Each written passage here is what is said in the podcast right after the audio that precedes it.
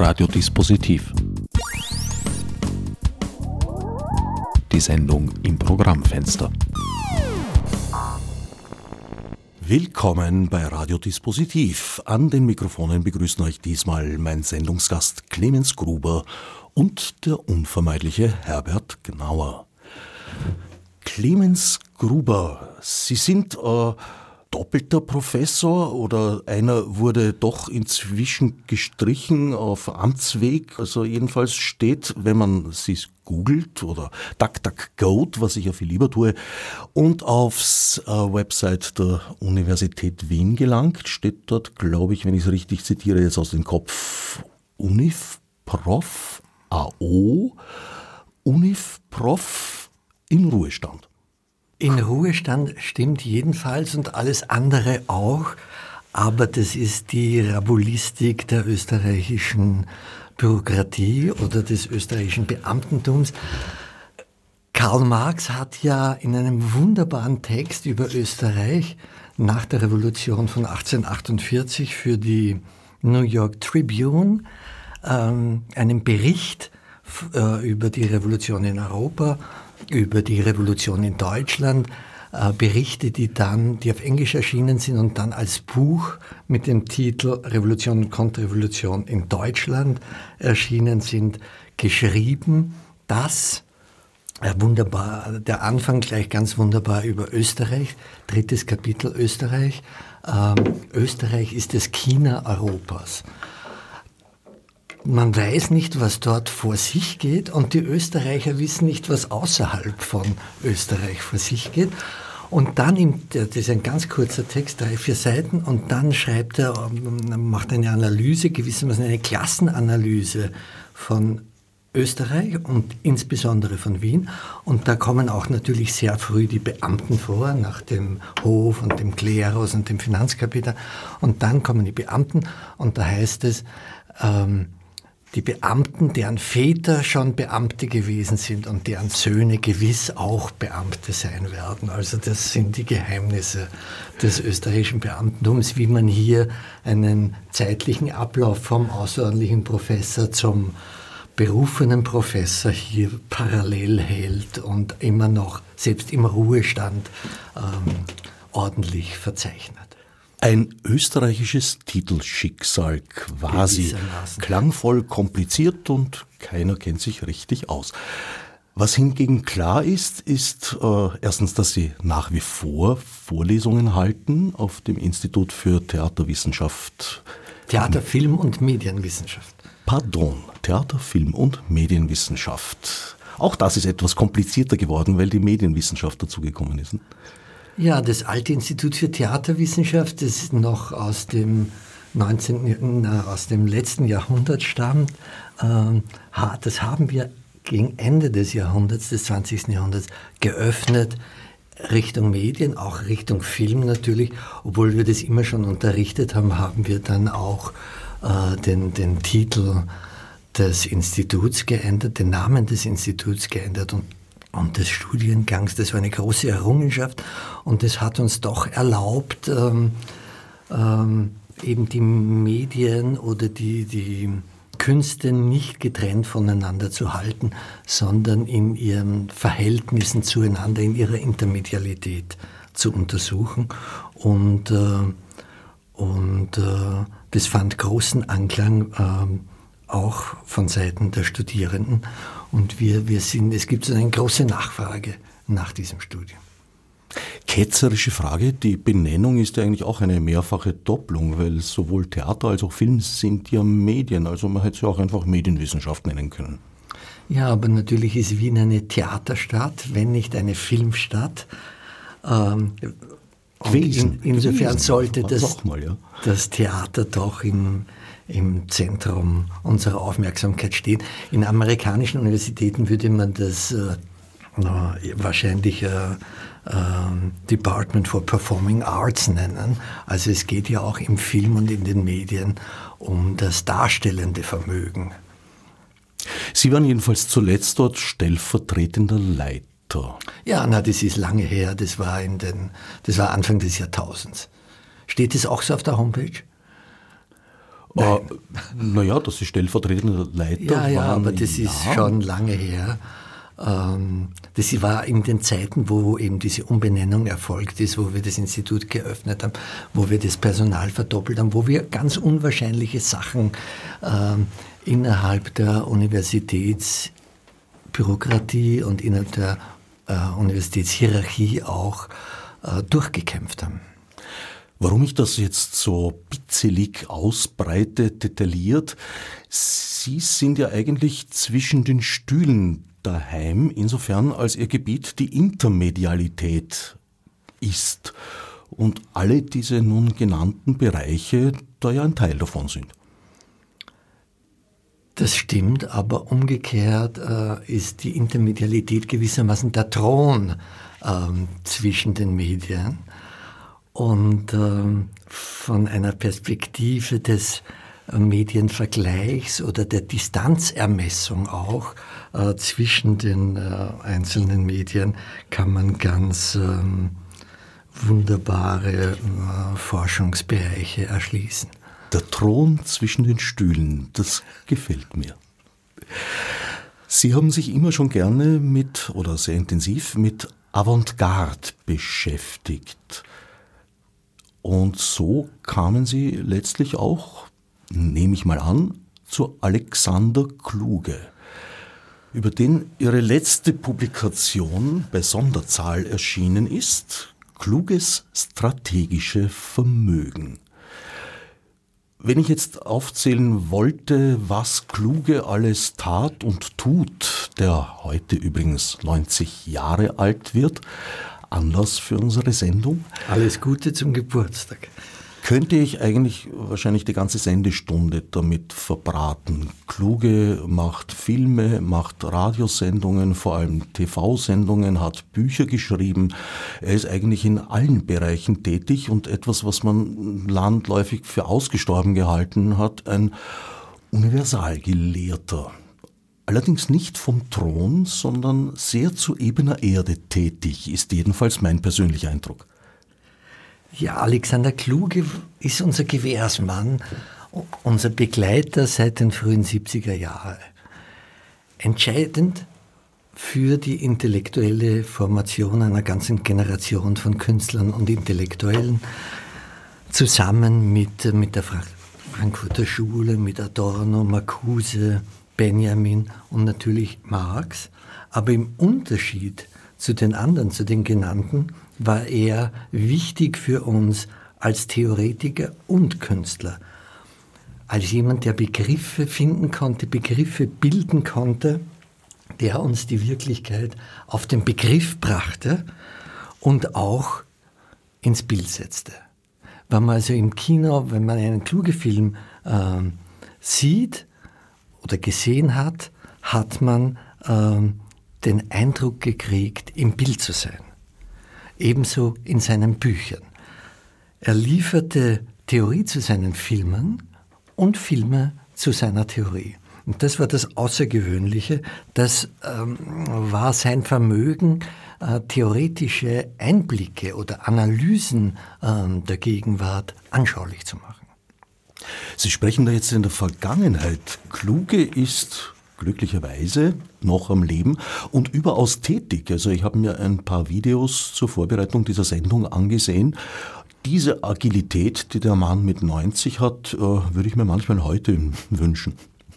Für mich. Ja, ja, das ist ganz erstaunlich, äh, wie, wie produktiv und wie vergnügt gleichzeitig er bei der Arbeit ist. Und ähm, äh, vergangen ist ähm, ähm, unsere Formation, also seit den 70er Jahren, seit den frühen 70er Jahren, äh, war er ein, ein ganz wichtiger Bezugspunkt und ist es heute auch noch. Deswegen sitzen wir hier, deswegen habe ich dieses Buch gemacht, äh, ein kleines Geburtstagsgeschenk oder ein Geburtstagsgruß gewissermaßen.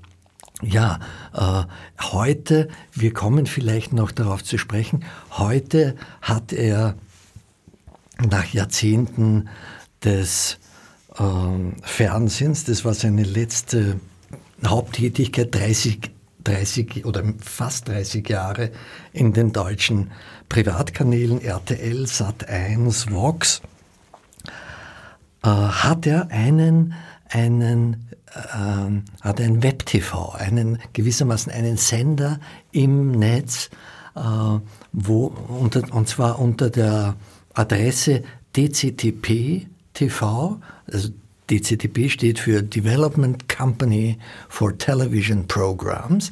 Das ist eine Firma, die er Mitte der 80er Jahre gegründet hat und die funktioniert heute eben DCTP TV als, als, ähm, als Sendestation für seine alten und seine neuen Sendungen. Das ist eine wunderbare ähm, ähm, Homepage, wenn man dorthin kommt. Das schaut aus wie ein wie ein Glücksspielautomat, könnte man sagen, nur dass man immer gewinnt. Gewinnt in dem Sinn, wie Kluges formuliert, dass man mehr Zeit zurückbekommt bei Konsumation der Inhalte, als man investiert. Ja, das ist eine seiner, seiner Schlüsselthemen, ähm, der Umgang mit der Zeit. Schon in, äh, in, in seinen Filmen ist es ganz wichtig, der Umgang mit der Zeit. Und in einem seiner letzten Kinofilme, er hat äh, 30 Kinofilme gemacht, mit dem Titel Der Angriff der Gegenwart auf die übrige Zeit. Also die Titelbekluge, das wäre ein eigenes Thema. Der Angriff der Gegenwart auf die übrige Zeit. Und darin lässt er einen, einen Altphilologen einen Vortrag halten. Man sieht nur ähm, der, diesen Intellektuellen, diesen Vortragenden, der spricht über den altgriechischen Begriff der Zeit oder darüber, dass die, äh, die ähm, äh, Griechen in der Antike zwei äh, Konzeptionen von Zeit gehabt haben. Kairos, der, der richtige Augenblick, die äh, intensive Zeit im Gegensatz zu, das kennen wir alle, Kronos, Chronometer, die Uhr, zu Kronos, der ähm, die träge, dahinfließende Zeit verkörpert und dargestellt wird, ähm, auch in der, in der Mythologie, als alter Mann, der seine Kinder frisst. Während Kairos ein Jüngling ist, der aber ähm, kahlköpfig ist und nur vorne eine Haarlocke hat, die man eben erwischen muss, um nicht an dem kahlen Kopf abzurutschen, äh, abzurutschen also die, sozusagen den richtigen Augenblick, die Top-Gelegenheit äh, ergreifen muss. Carpe diem, wie es dann später bei den Römern geheißen hat. Ja, aber das Tolle in dem Film ist, und das, mm, äh, oder in dieser Sequenz ist, dass der Kluge zeigt, er zeigt nicht die Zuhörer, sondern er zeigt nur einen Zuhörer, Alfred Edel, der, den Schauspieler Alfred Edel, der ähm, dort in der ersten Reihe sitzt ähm, und äh, nervös ist und ähm, Schweißperlen auf der Stirn hat und der sagt dann, der flüstert dann ganz leise, äh, ich habe keine Zeit auf die Ausführungen meines Fachkollegen oder fachkundigen Kollegen über den altgriechischen Begriff der Zeit ähm, äh, zuzuhören, denn ich muss selbst in fünf Viertelstunden einen Vortrag halten. Und dann sieht man wieder, wie der Vortrag weitergeht über, über die Zeit, über die Wahrheit, über die Vergänglichkeit der Zeit, über die Liebe, die erstaunlicherweise im, im, äh, in der äh, griechischen Kultur, in der altgriechischen Kultur nicht schwindet im Laufe der Zeit, sondern sich intensiviert mit der Zeit.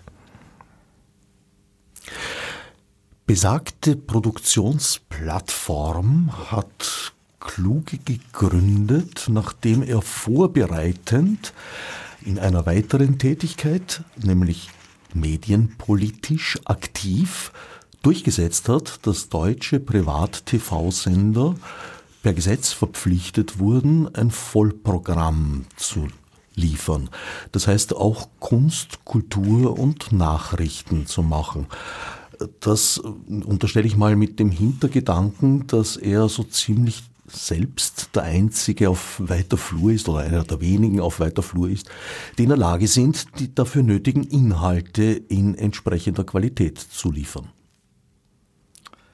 Ja, das war ein Coup, der allerdings äh, sehr gut vorbereitet war und zwar erneut theoretisch und ähm, äh, praktisch. Ähm, äh, erstens mal muss man sagen, äh, dass der kluge ähm, schon mit diesem, dem ersten Buch, das er gemeinsam mit Oskar Negt äh, geschrieben hat, Öffentlichkeit und Erfahrung, ein langes Kapitel über das Fernsehen hat.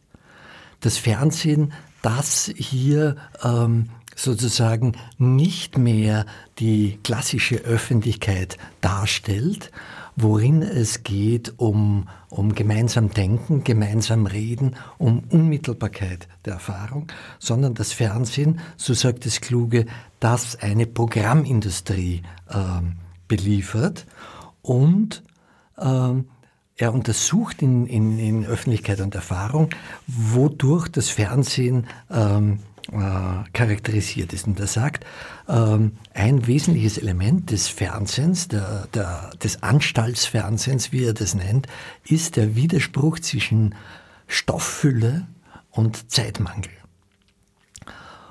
Also er weiß sehr genau, wie Fernsehen funktioniert. Er hat es auch demonstriert äh, bei Diskussionsrunden im Fernsehen, wo ihm dann das Wort abgeschnitten wurde, wo er dann sagt, warum laden Sie uns denn ein, wenn Sie nicht hören wollen, was wir sagen. Also er kann ähm, ähm, sozusagen die Wirklichkeit auf den Begriff bringen und das hat damit zu tun, dass er äh, Jurist ist dass er Anwalt ist, dass er auch für die, äh, für die Frankfurter Schule nach dem, nach dem Krieg, nach dem Holocaust die Restitutionsverhandlungen ähm, äh, geführt hat.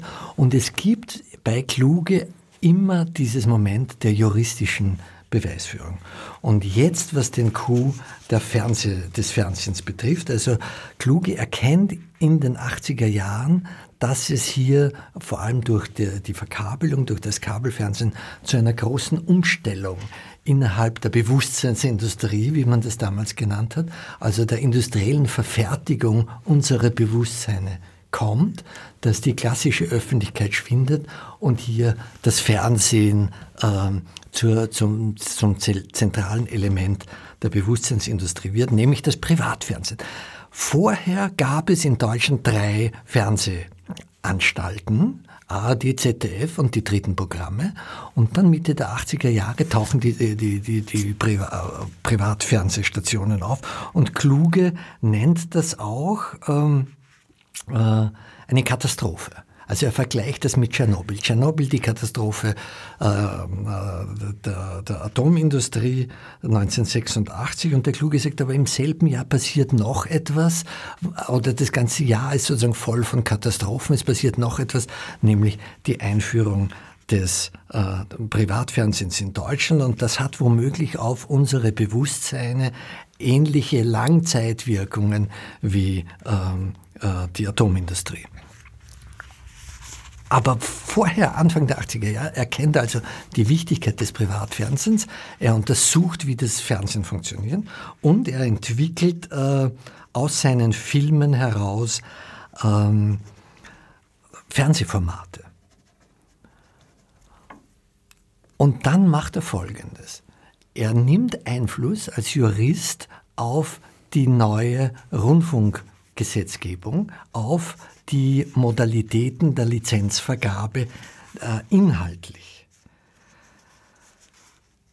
Und zwar ähm, versucht er in den äh, Rundfunkgesetzen festschreiben zu lassen, dass äh, eine Lizenz nur kriegt, wer eben imstande ist, ein Vollprogramm zu liefern. Und Vollprogramm bedeutet eben auch investigativer Journalismus und Kultur sodass dann äh, RTL und Sat1 und wie sie alle heißen, äh, ihre Lizenzen unter dieser Bedingung des Vollprogramms kriegen. Und gleichzeitig hat Kluge gemeinsam mit einem japanischen äh, Werbekonzern, an dessen Spitze ein Opernnarr äh, stand, mit dem Kluge sich gut verstand, ähm, sich Sendezeit äh, kaufen lassen, rund um seine Kulturprogramme. Er war der Einzige, der Kulturprogramme liefern konnte. Und so wurden, äh, und das ist eben sein Coup, er war der einzige Anbieter und äh, die Lizenzen wurden an seine Kulturprogramme geknüpft. Und in einem Interview erzählt Kluge das so. Kluge. Und ein Vollprogramm, das steht wiederum im Gesetz, muss Kultur, Bildung, Sport, Unterhaltung, Nachrichten und so weiter umfassen. Was RTL 1988 nun nicht hatte, war investigativer Journalismus und Kultur. Dies haben wir eingebracht und deswegen haben die Verträge mit uns geschlossen. Frage. Deswegen sind Sie quasi unkündbar? Kluge. Ja, weil wir gemeinsam eine Lizenz beantragt haben. Sie hätten es auch selber einrichten können, dann hätten Sie uns nicht gebraucht. So aber verlieren Sie Ihre Lizenz, wenn Sie unsere nicht achten. Und hier hört man tatsächlich durch den, die, diesen, den Juristen und den, der eine diebische Freude hat, äh, hier äh, durch einen überraschenden Schachzug den Gegner aus dem Konzept gebracht zu haben. Und das führt dazu, dass, dass der RTL-Chef äh, Österreicher, der, der Helmut Thoma, den Kluge dann mit verschiedenen Invektiven belegt hat. Er hat gesagt, elektronische Wegelagerei. Einmal kommt der Kluge zurück von, von RTL und sagt, habe ich den Thomas getroffen? Äh, sagt er zu mir, ich mag sie Kluge, aber erst nach Mitternacht. Also diese ständige Auseinandersetzung äh, in diesen, in diesen Privatfernsehanstalten mit dem, dem Künstler, dem Filmemacher, dem Fernsehmacher Kluge, führt dazu, dass seine Sendungen, äh, die er doch auf den verschiedenen Kanälen dreimal pro Woche, manchmal sogar viermal pro Woche äh, ausgestrahlt hat, dass die, die anfangs um zehn vor zehn äh, wie, wie äh, der Name einer Sendung auch lautet, also doch im Hauptabendprogramm gesendet wurden, dann im, im Lauf der Jahrzehnte, muss man sagen, immer weiter ähm, Richtung Mitternacht gedrängt, gedrängt worden sind. Aber selbst äh, um Mitternacht haben die Sendungen gut funktioniert. Ja, ich kann ihm nur zutiefst dankbar sein für diese gesamtgesellschaftliche Wohltat, diese Programme in die deutschen Privatsender zu bringen. DCTP, die Plattform, ist ja etwas, Sie haben es schon angedeutet, die Kooperative mit dem japanischen Medienunternehmen.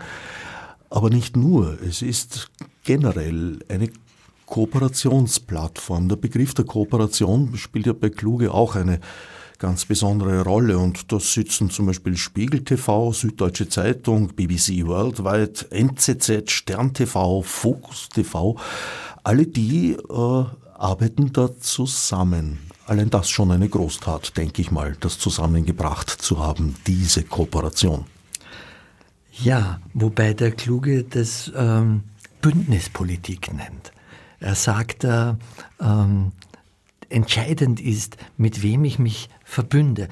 Überhaupt gibt es bei ihm eine große, ein großes kriegerisches Vokabular, was sicherlich auch mit seinem Alter zu tun hat, dass er den Zweiten Weltkrieg noch als, als Bub oder äh, als 10-, 12-Jähriger, ähm, also 32 geboren, als auch äh, 32, ja, als bis, zu drei, bis, bis er 13 war, war Krieg.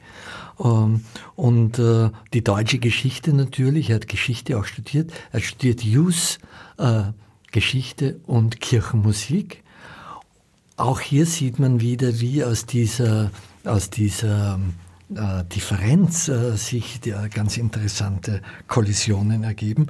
Und äh, ähm, er setzt immer auf Bündnispolitik oder er setzt darauf ähm, auf strategische äh, Zustände. Also er befragt, er analysiert die Situation, äh, er ähm, untersucht die Aufstellung der eigenen Kräfte und da ist Bündnispolitik natürlich eine ganz wichtige Sache.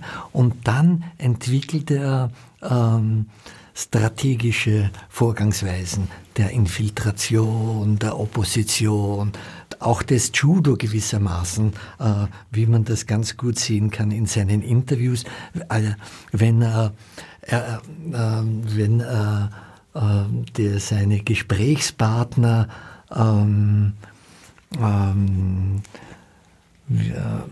wie soll man sagen, er gewinnt sie.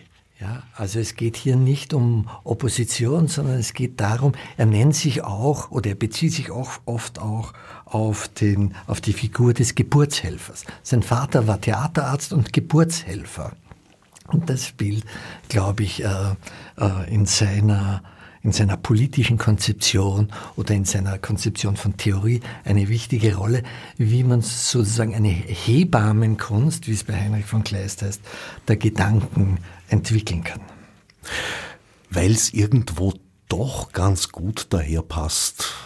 Kluge ist in Halberstadt geboren, derzeit und die nächsten paar hundert Jahre weiterhin Schauplatz einer bemerkenswerten Aufführung, nämlich äh, in einer profanierten Kirche wird dort von John Cage das Orgelstück As Slow as Possible gespielt. Ein besonderes Projekt. Ich habe fest vor, in diesem Leben noch, in diesem Leben noch mal hinzufahren zu einem Tonwechsel. Das Stück, die Spielanweisung ist im Titel enthalten, so langsam als möglich, ist, ich glaube, auf irgendwelche drei oder vierhundert Jahre konzipiert. Das ist auch ganz genau ausgetüftelt. Das Modell wird auch laufend korrigiert.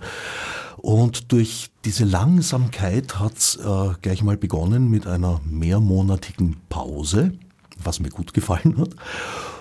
Und Jahre mit zwei Tonwechseln sind schon ganz besondere. Meistens gibt's nur einen, manchmal auch keinen.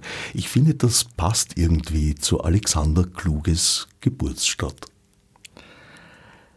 Ja, Halberstadt taucht natürlich bei Kluge immer wieder auf, weil er hier die, der, im, im, Zweiten Weltkrieg das Bombardement der Alliierten äh, miterlebt hat, wie die Stadt zu neun Zehnteln ähm, ausgelöscht oder dem Erdboden gleichgemacht wurde und er mit seiner Familie ähm, überlebt hat. Und immer wieder kreist ähm, seine Erinnerung um, diese, um dieses Ereignis. Äh, er fasst es auch theoretisch auf, er nennt die Bomberflotte äh, fliegende äh, Industrie in, oder fliegende Produktionsanlagen. Ähm, aber mit Cage, ähm, äh, da, da, würde er wahrscheinlich sagen, Eigensinn ist unser größtes Kapital, also die Eigenwilligkeit von John Cage, as slow as possible hier ähm, zu Gehör bringen zu wollen. Vor allem, und das gefällt mir an dem Projekt, dann höre ich schon wieder auf damit, es hat ein wunderbares Konzept. Es ist mit einem Witz, mit einem Witz gestaltet und äh, einfach auch sehr gescheit. Und bricht, und da sind wir wieder bei Kluge, mit allgemein gewohnten Ästhetiken und Sehgewohnheiten. Kann man sagen. Auch die Filme von Kluge richten sich, insbesondere die Fernsehfilme, die manchmal auch sehr kurz sind, richten sich überhaupt nicht äh, nach altgewohnter Ästhetik. Also da werden Elemente aus früheren Filmtagen, aus dem Stummfilm mitgenommen. Es wird äh, nach Herzenslust verfremdet, dass der alte Brecht seine Freude damit hätte. Das sind alles Produktionsmethoden äh, Formen, die im Privatfernsehen eigentlich völlig ungewohnt sind. Und äh, ja, ich glaube auch, dass das etwas mit, der, mit dem Unglück, das der Thoma mit dem Kluge hatte, aus seiner Sicht zumindest, äh, zu tun hat. Ja, ja, Kluge ist gegen die etablierte Bilderwelt. Ja, also er ist, er ist von allem Fremdartigen bezaubert. Er sucht ähm, äh, er sucht einen anderen Blickwinkel ständig. Er schlägt Schneisen in, äh, in diese Welt der Eye Candies, aber auch in die Unübersichtlichkeit. Er versucht Wege aus dem Labyrinth der Gegenwart äh, zu zeigen. Und das gelingt ihm etwa durch ein, ein ganz radikales Zusammenwerfen von unterschiedlichen Bildern es geht ihm um Gegensätze, es geht ihm um die Analyse gegenläufiger Interessen, es geht ihm um äh, Vernunft und Vergnügen. Und es geht ihm darum, die Leute zu fangen, im wahrsten Sinn des Wortes. Einer seiner Lieblingsausdrücke ist die sogenannte Zapperfalle. Also ein Moment im Fernsehen, der auf den ersten Blick so erstaunlich ist, dass äh, der Seher, die Seherin vergisst weiterzuschalten, was ja im Fernsehen ein sehr übliches, äh, wie soll ich sagen, Konsumationsverhalten geworden ist früher mangels Kanälen wäre man sehr schnell wieder beim Ursprungskanal gelandet. Vor allem in Österreich hatten wir ja nur zwei zur Verfügung. Inzwischen könnte man schon eine ganze Nacht lang durchzappen mit Kabel und Satellit, ohne je wieder an den Anfang zurückzukommen. Ja, Zapperfalle, Zapperstrap. Ein, ein Begriff, der auch der von einem Österreicher stammt, von Rudi Klausnitzer, dem Theatermanager. Und, ähm, und äh, Radioschaffenden und Radiomann, als ja. Ö3 noch einen kulturellen ja. Auftrag erfüllte. Und Kluge nimmt diesen, diesen Begriff, diese, diese, dieses Wort auf und sagt, ja, genau darum geht es. es äh, wir müssen, wenn die Leute äh, durch die Kanäle, damals waren es vielleicht nur 30, mittlerweile sind es Hunderte, wenn die Leute, und zwar äh, äh, nicht nur, ähm, weil ihnen lange, langweilig ist, sondern auch, weil sie auf der Suche sind. Sie sind auf der Flucht und auf der Suche mit der Fernbedienung hier äh, durch die Kanäle Seiten. Wir müssen ihnen Fallen bauen, sodass sie äh, äh, bei uns verweilen. Und es war in der Tat so, dass man, ähm, dass man äh, dreimal die Woche eben auf Kluge gestoßen ist und dort ähm, äh, geblieben ist, auch weil eben äh, es dem Kluge darum ging, aus dem Fernsehen etwas Interessantes zu machen. Also nicht immer nur Boy meets Girl und äh, äh die Story, die wir alle kennen, sondern eben ganz ähm, äh, Töne, die man nie gehört hat, Bilder, die man nie gesehen hat und Verbindungen zwischen den einzelnen Elementen, die man noch nie gesehen hat. Etwa hat er, und das muss man sich vorstellen, ähm, im Fernsehen, in diesem äh, visuellen Medium, ganze Kultursendungen, die seine Sendungen haben meistens äh, 20, 25 Minuten gedauert, 25 Minuten lang nur Schrift ähm, im, am Bildschirm ähm, mit Musik, Punkmusik, Oper, aber eine Schrifttafel nach der anderen, die auf ganz besondere Weise äh, handgeschnitten gewissermaßen waren, also nicht äh, äh, diese elektronische, er hat auch elektronische Schriften benutzt, lange bevor ähm, die Börsenkurse auf den Privatkanälen unten durchgelaufen sind, aber er hat sozusagen aus dem Fernsehen ähm, eine, eine Experimentalkiste einen Bausatz gewissermaßen äh, gemacht.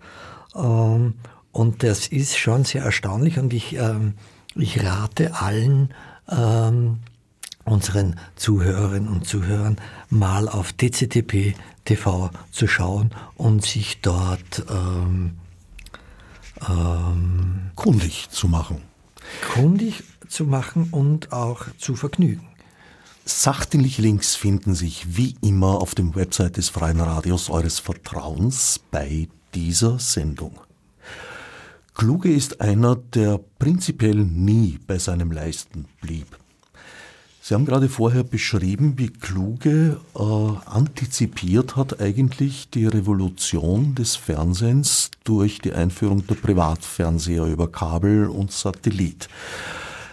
Er hat aber durchaus auch sehr früh erkannt, was für Potenziale im Internet liegen.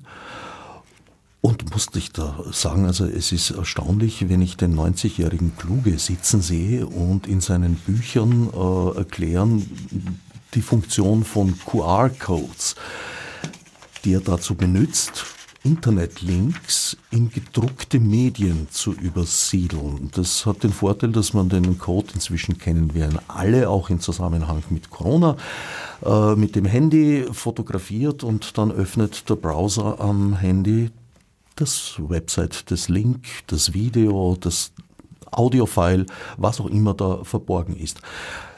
Muss ich sagen, ich kenne da sehr wenige Beispiele, um nicht zu sagen eigentlich gar keins, weil die meisten Printmedien äh, drucken Links im Internet ab. Das sind dann ellenlange äh, Zeilen mit Internetadressen, die, glaube ich, noch nie irgendjemand wirklich abgetippt hätte. Und wenn, dann hat er wahrscheinlich eine Viertelstunde gebraucht, weil 20 Tippfehler auszubessern. Wieso ist der 90-jährige Kluge dem Rest der Buchbranche um 20 Jahre voraus? Ja, das ist typisch Kluge. Äh, Sie haben vorhin auch Brecht erwähnt. Äh, ich habe gesprochen von der Schrift. Der Kluge ähm, ähm, macht keinen Unterschied zwischen der Vergangenheit, der Gegenwart und der Zukunft. Er ist sehr ähm, ähm informiert über, über die Geschichte der Avantgarde. Er sagt etwa, ich würde keine Filme machen, wenn es nicht die Filmgeschichte der 1920er Jahre gäbe. Also er ist hier sehr kundig, er nimmt äh, äh, viele Elemente der, des Stummfilms auf, äh, die Nummerndramaturgie des Zirkus, die Montage der Attraktionen äh, und gleichzeitig äh, schaut er äh, oder er öffnet Fenster in die Zukunft. Er nützt die avanciertesten Technologien. Er hat sehr früh im Fernsehen ähm, den, den, äh, äh, den blauen Hintergrund verwendet. Und jetzt in dem Buch, er schreibt natürlich nach wie vor Bücher, er hat zu seinem Geburtstag äh, zwei oder drei Bücher äh, gemacht und er benutzt in den Büchern seit kurzem, seit ein oder zwei Jahren, ähm, die QR-Codes und zwar, um direkt aus der, aus der weißen Seite des Buches mit den ähm, schwarzen Lettern uns mittels QR-Codes in sein Fernseharchiv zu führen oder in sein Filmarchiv. Wir, äh, wie Sie gesagt haben, wir, äh, mit unserem Handy können wir sofort äh, diese QR-Codes scannen und es erscheint wie von Zauberhand äh, auf dem Display äh, eine seiner Sendungen, die mit dem, was er hier schreibt, äh, in unmittelbarem Zusammenhang steht. Wobei natürlich äh, ganz bemerkenswert ist, dass Kluge äh, eben ein Archiv hat. Etwas, was die historische Avantgarde das produktive Archiv oder die Autorenfilmothek genannt hat, dass man eben nicht nur ähm, ähm, äh, Film ähm, äh, Filme dreht für die Filme, die dann im Kino erscheinen, sondern dass man gewissermaßen die Footage, die Überbleibsel, die Überreste, die gewöhnlich dann vernichtet wurden, aufhebt, ins Archiv trägt und dort wohlgeordnet sortiert, um daraus, um aus den, den Resten ähm, oder den Überbleibseln oder dem, was man vorsätzlich, zusätzlich gedreht hat, was natürlich auch dann zu Konflikten mit den Filmproduktionsfirmen geführt hat, für neue Filme montieren kann. Und der Kluge verfügt über ein großes Bilderarchiv, das er über die QR-Codes in seinen neuen Büchern, etwa in dem Russland-Container oder im Napoleon-Container, zugänglich macht. Also wenn Sie ähm, ein Buch von Alexander Kluge kaufen, dann kriegen Sie einen Zugang zu seinem Archiv. Und dann heißt es auch äh, in der Ankündigung des Russland-Container etwa ein Buch in bimedialer Anwendung. Also Sie können lesen und Sie sehen die Bilder, die in dem Buch stehen, aber Sie können auch wechseln äh, in ein anderes Medium, in das Archiv von Kluge. Sie können dort rein. Ebenso können Sie das eben über die Homepage DCTP TV. Es ist der Kluge generell ein Anliegen, sozusagen aus seinen Büchern hinauszuführen, zu anderen Medien, zu anderen Büchern. Ein, ein Universum quasi, wo mehrere Planeten und andere Himmelskörper umeinander kreisen, einander beeinflussen. Er hat das einmal als äh, Pluriversum in einer Ausstellung sogar. Ja, eine Ausstellung in Wien im äh, sie war vorher in Essen, aber dann in Wien im Belvedere, eine wundersame ähm, kleine Ausstellung über das Pluriversum des Alexander Kluge, wo man eben sehen konnte, seine, seine Fernseharbeiten, seine Filme, auch die ganz neuen Filme, die dort im Bickel-Kino vorgeführt wurden, äh, die Kooperation mit einem äh, philippinischen Filmemacher. Also äh, Kluge zeigt uns immer, wie seine Arbeiten gemacht sind auch im Fernsehen, auch im, im, im Film, aber insbesondere im Fernsehen, äh, äh, befolgt er ein Prinzip, das da lautet, die Offenlegung des Verfahrens oder die Aufdeckung des Verfahrens. Er zeigt, wie das Kunstwerk gemacht ist. Er, ähm, er, er sorgt immer für die, für die Transparenz der Konstruktion, für das durchsichtig Machen äh, äh, des Kunstwerks. Da fällt mir das alte Bild ein von der Marionette, äh, wo man ganz bewusst die Fäden, an der sie hängt, sichtbar macht und eben nicht versucht zu verstecken. Das ist mir bei Kluge oftmals eingefallen. Er macht Dramaturgien sichtbar, er macht Konzepte sichtbar, Gerüste. Abschließend zum Thema QR-Code. Nun ja, ein QR-Code ist nichts anderes als äh, Text in maschinenlesbarer Form. Man könnte auch Morse-Alphabet verwenden dazu. Das eignet sich aus mehreren Gründen weniger. Der QR-Code ist eine super Sache und an dieser Stelle möchte ich allenfalls lauschenden Verlegern und Verlegerinnen Verwendung desselben dringendst ans Herz legen, weil, äh, wie gesagt, ich glaube nicht, dass es viele Menschen gibt, die abgedruckte äh, Internetadressen tatsächlich dann in ihre Handys, Computer oder was auch immer tippen. Hingegen QR-Codes werden doch immer häufiger gescannt, wie man hört. Alexander Kluge Fällt Ihnen ein Medium ein, in dem Alexander Kluge nicht tätig gewesen wäre? Interessante Frage. Ähm, so auf die Schnelligkeit äh, fällt mir dann nichts ein. Ähm, Malerei vielleicht, äh, wenn man das. Ähm, äh, wenn, aber er hat natürlich mit den Malern, er arbeitet mit den Malern zusammen. Baselitz, ganz wichtig. Ja, auch Gerd Richter. Also die, die Maler sind ihm gute Verbündete. Überhaupt hat Kluge ein, ein Werk geschaffen, bei dem man sich fragt, wann schläft der Mensch? Und zwar beziehe ich das jetzt allein auf den aktiv von ihm äh, kreierten Teil, seine Bücher, seine Filme und alles dieses. Kann ich mir äh, mit Schlafunterbrechungen schon schwer vorstellen, dass sich das ausginge vollends rätselhaft wird es bei mir, wenn ich feststelle, dass dieser Mann ja auch unendlich viel gelesen, gesehen und äh, bedacht, behirnt haben muss. Hat der Mann ein paar Stunden mehr in seinem Tag als andere Sterbliche?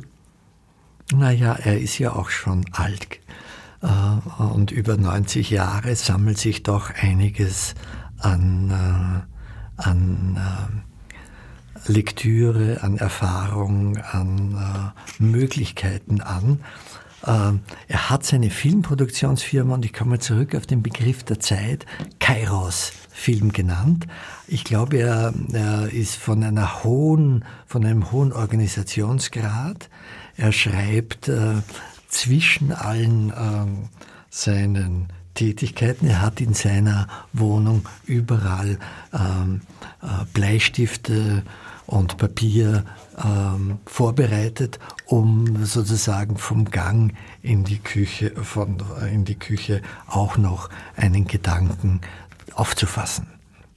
Also ich denke, es, hat sehr viel zu tun mit Arbeitsorganisation und es hat sehr viel zu tun mit, äh, mit äh, seinen Mitarbeitern. Ja, das ist sicher ein, ein, ein großer Stab von Mitarbeitern, die ihm viele Tätigkeiten abnehmen. Und er beschreibt auch einmal, ähm, dass es darum geht, die Mitarbeiter auch machen zu lassen, sie nicht zu kontrollieren. Er sagt, wenn ich da eingreife, wird es schlechter. Also er äh, etwa dem Mann, der ihm die Schriften, die Schrifttafeln, die Zwischentitel, die, die Schrifttafeln baut, äh, den auch ähm, äh, kreativ werden zu lassen. Also ist Kluge kein Monomane. Er ist einer, der ein Teamarbeiter ist. Ja, wie weit das Team, ähm, äh, es funktioniert jedenfalls. Äh, es gibt bei ihm schon eine, Habermas beschreibt das gerade in, in, in seinem Geburtstagswunsch in der, in der letzten Ausgabe der Zeit, dass der Kluge doch von einer äh, Energie getrieben wird, die ganz erstaunlich ist und die, äh, er sagt nicht monomanisch, weil, er, weil der Kluge eben äh, Zusammenarbeiten sucht und Anschlussstellen ständig auch, auch äh, herstellt, äh, Kooperationen, aber es gibt schon eine ganz erstaunliche Produktivität in ganz verschiedenen Bereichen. Also ähm, der Kluge hat sozusagen eine, äh, äh, er glaubt an das Glück, er glaubt an das Glücksversprechen äh, der Menschen. Er sagt auch, er schaut sich allabendlich äh, ähm, äh, das Fernsehen an, um 19 Uhr auf ZDF heute vermutlich, aber nur um, um sicher zu gehen, dass die Welt noch existiert. Und das ist ihm schon Glück genug, um hier äh, weiterzumachen kluges strategische Vermögen. Kluge ist ganz sicher ein Vermögender in dem Sinn, also ungeheuer viel vermag. Strategische Vermögen, das klingt danach, als wären es mehrere strategische Vermögen, über die er verfügen würde. Ja, gewiss. Äh, und äh, dieser Titel ähm, führt auch zu Versprechern. Manche sagen kluges, strategisches Vermögen, weil sie gewohnt sind, ähm, das auf den Singular zu bringen. Aber ähm, mein Verleger vom Sonderzahl Verlag und ich kann den Sonderzahl Verlag Ihnen allen nur aufs Äußerste empfehlen. Das ist eine ganz außergewöhnliche Situation, auch eine Arbeitssituation, die nichts mit der herrschenden Arbeitsrealität zu tun hat. Der Verleger vom Sonderverlag, äh, Matthias Schmidt, hat gesagt, den Titel, den können wir den kluge Lesern oder den kluge Sehern schon zumuten. Diesen äh, Plural, der äh, einen innehalten lässt und nachdenken lässt, was das für Vermögen sein kann. Ich denke auch, also meine intuitive Reaktion war, ah, eine Irritation, hier bin ich richtig. Ja, der Verleger hat das erkannt. Alexander Kluge ist für mich wirklich ein, ein, ein, ein Phänomen, weil äh, ich kenne die berühmte Geschichte, oder ich weiß nicht, ob sie berühmt ist, aber ich kenne das so als Anekdote, eines Professors, ich glaube, äh, na egal, ich glaube eher auf der Medienwissenschaft, der von einem Kollegen gefragt wurde, ob er seinen Artikel schon gelesen hat und die Antwort lautet, ja lieber Herr Kollege, wissen Sie denn nicht, dass ich ein Schreiber bin und kein Leser? Und das verstehe ich schon auch so, dass es hier äh, um ein Zeitproblem geht. Also ich mache mehr Radio, als ich höre, denke ich mir manchmal rein aus Gründen der Zeit, weil äh, Wortbeiträge kann ich mir nicht anhören, wenn ich äh, intellektuell anders irgendwie in Anspruch nehmende Tätigkeiten ausübe. Soweit bin ich nicht Multitasking. Leider. Ja, aber der Kluge würde sagen, es geht um Intensitäten, es geht um intensive Zeiten. Und wie Sie vorhin gesagt haben, der Kluge geht davon aus, dass die Medien den Menschen Zeit wegnehmen. Auch die Künste nehmen den Menschen Zeit weg. Ein Konzert, ähm, das zweieinhalb Stunden dauert, nimmt eben diese zweieinhalb Stunden Lebenszeit in Anspruch. Aber, sagt der Kluge, es gibt eben Medien, die so, oder Produktionen, Filme, die so organisiert sind, dass sie dem, dem Zuseher oder der Zuhörerin mehr Zeit zurückgeben, als sie brauchen, so dass man eine ganze Woche lang von einem Jazzkonzert benommen ist und, äh, und hier sozusagen andere Intensitäten oder eine lang anhaltende Wirkung äh, von Produktionen erlebt, wogegen eben äh, zwei oder drei Stunden Fernsehen, sagt Kluge, äh, äh, etwas anrichten in unserem, in unserem Bewusstsein, etwas, das dann ausschaut wie ein unaufgeräumtes Kinderzimmer. Unter anderem sehe ich Kluge ja äh, jetzt, natürlich ist es ein Intellektueller im positivsten Sinn, und er ist auch wohl ein Volksbildner im positivsten Sinn, nämlich im Sinn des Verführers, würde ich sagen. Ich vermute ja hinter seiner unfassbaren Regsamkeit einfach, dass dem Mann das einen ungeheuren Spaß bereitet. Anders kann es mir gar nicht vorstellen, wie man so etwas neun Jahrzehnte lang durchhält. Ja, das würde ihn freuen, äh, ihn als Volksbildner zu bezeichnen.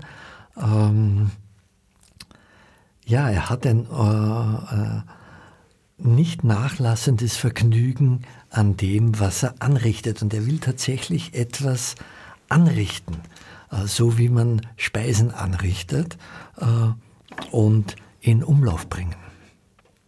Also diese, diese, dieses Vergnügen äh, zu senden, Sendungen in Umlauf zu bringen, Begriffe in Umlauf zu bringen, etwas sein, äh, ein, äh, einer seiner ersten Begriffe und wichtigsten Begriffe war der oder ist der der Gegenproduktion. Und da sieht man auch seine, seine, äh, seine Beziehung zur Avantgarde. Er hat eine äh, historische Beziehung zur klassischen Avantgarde der 20er Jahre, aber er will auch selbst Avantgarde sein und wenn nicht Avantgarde in einem, im Sinne einer gesellschaftlichen Bewegung, so doch Avantgarde im Begriffe bilden. Und äh, der, der, der Protestbewegung von 68, für die er große Sympathien hegt, der hat er abgeschaut, diese Fähigkeit zur Gegenproduktion. Er hat es auf den Begriff gebracht, aber er hat gesehen, wie die Hippies äh, Landbau betreiben, wie ähm, ähm, Zeitschriften entwickelt werden, wie äh, alternative Medien sich entwickeln. Und er hat gesagt, es geht um Gegenproduktion. Es genügt nicht, Kritik zu üben. Das ist wirkungslos. Man kann auf den, den Fernsehschirm ein, einreden und es wird sich nichts ändern am Fernsehen, sondern man muss äh, Gegenproduktion äh, entwickeln. Man muss ein anderes Fernsehen entwickeln. Man muss das Fernsehen interessant machen. Avantgarde ist die Vorhut. Diejenigen, die vorausmarschieren, vorausreiten. Kluge versteht sich darüber hinaus aber auch noch als Nachhut, die von hinten den gesamten Zug antreibt. Ja, naja, er spielt natürlich äh, äh, er spielt mit dem, mit dem Begriff der Avantgarde. Er sagt, er lieber wäre ihm die Ariergarde, eben von hinten äh, das Feld aufzumischen. Äh, in Wien würden wir sagen, von der Maschek-Seite zu kommen. Ähm, aber letztendlich und äh, auf dem Cover auf der Rückseite des Buches steht auch dieses, dieses Zitat von Kluge, I believe in die Avantgarde, also dieses Vergnügen auch vorneweg äh, ähm, zu zeigen, wo es lang geht, wo es lang gehen könnte, äh, öffnen, äh, äh Geburtshelfer sein, ähm, Strategien entwickeln und vor allem Begriffe. Zum Abschluss noch die Frage, was war Ihr Impetus, als Sie dieses Buch geschrieben haben? Wen wollten Sie erreichen? In welcher Weise? Ja, wir haben den, den kluge äh, über die Jahre hinweg, äh, wir haben mit ihm gearbeitet und, äh, und ihm irgendwann, äh, Ende des letzten Jahres, habe ich gehört, dass er 90 wird und da habe ich gedacht, na, da, da sollten wir doch, äh, und ich habe mehrere Texte geschrieben über die Jahre, so alle in jedem Jahrzehnt einen und so habe ich gedacht, wir sollte, ich sollte mit das nochmal hernehmen und anschauen und äh, dann auch seine neueren Stationen der letzten Jahre, eben das Ausstellungswesen, diese verrückten dadaistischen Gespräche, äh, vor allem mit Helge Schneider, ähm, äh, ähm, äh, darzustellen und auch eben diese QR-Codes in seinen Büchern. Und so kam es zu dieser Sammlung, ein, ein schmales Bändchen, ähm, aber vielleicht kann ich die letzte Seite daraus vorlesen, auch als ähm, Anleitung für unseren Alltag. Im Kluges Russland-Container, dem Buch, das 2020 erschienen ist, im Russland-Container gibt es eine Erzählung mit dem Titel Kant und die drei Cousinen der Vernunft. Während der jahrelangen Besetzung von Königsberg tafelten gebildete russische Offiziere gewohnheitsmäßig bei Immanuel Kant. Sie erhoffen sich, Philosophie versessen, von dem berühmten Philosophen Aufklärung, ja Erleuchtung durch Vernunft. Doch Kant zufolge braucht die Vernunft eine unvernünftige Umgebung, ein halbvernünftiges Milieu, die Gesellschaft nicht ganz vernünftiger, um zu gedeihen. Er spricht von den drei Cousinen der Vernunft, der Musik, dem Glücksspiel und dem guten Gespräch nach Tisch. So wollen wir es halten. Und vielleicht können wir jetzt der Helge Schneider noch äh, einspielen. Nein, ist, die Zeit ist schon zu knapp. Dann ähm, vielleicht noch äh, äh, einen, einen Hinweis ähm, auf, äh, auf den äh, Geburtstag heute. Den Kluge hat 90. Geburtstag und Sie werden in allen Tageszeitungen äh, äh Interviews, Berichte, äh, äh, Zitate dazu finden. So auch im freien Radio, wo wir uns jetzt leider hart am Ende der Sendezeit befinden. Mein Sendungsgast war Clemens Gruber. Das Buch, von dem aus unser Gespräch den Anfang genommen hat, Kluges strategische Vermögen, erschienen bei Sonderzahl. Und eine Leseempfehlung meinerseits, ein nicht zu kleines Stück Zeit, Kultur und Mediengeschichte, das ich mit großem Gewinn genossen habe. Als Nef Margot mit Nesi. Fichte subsidiar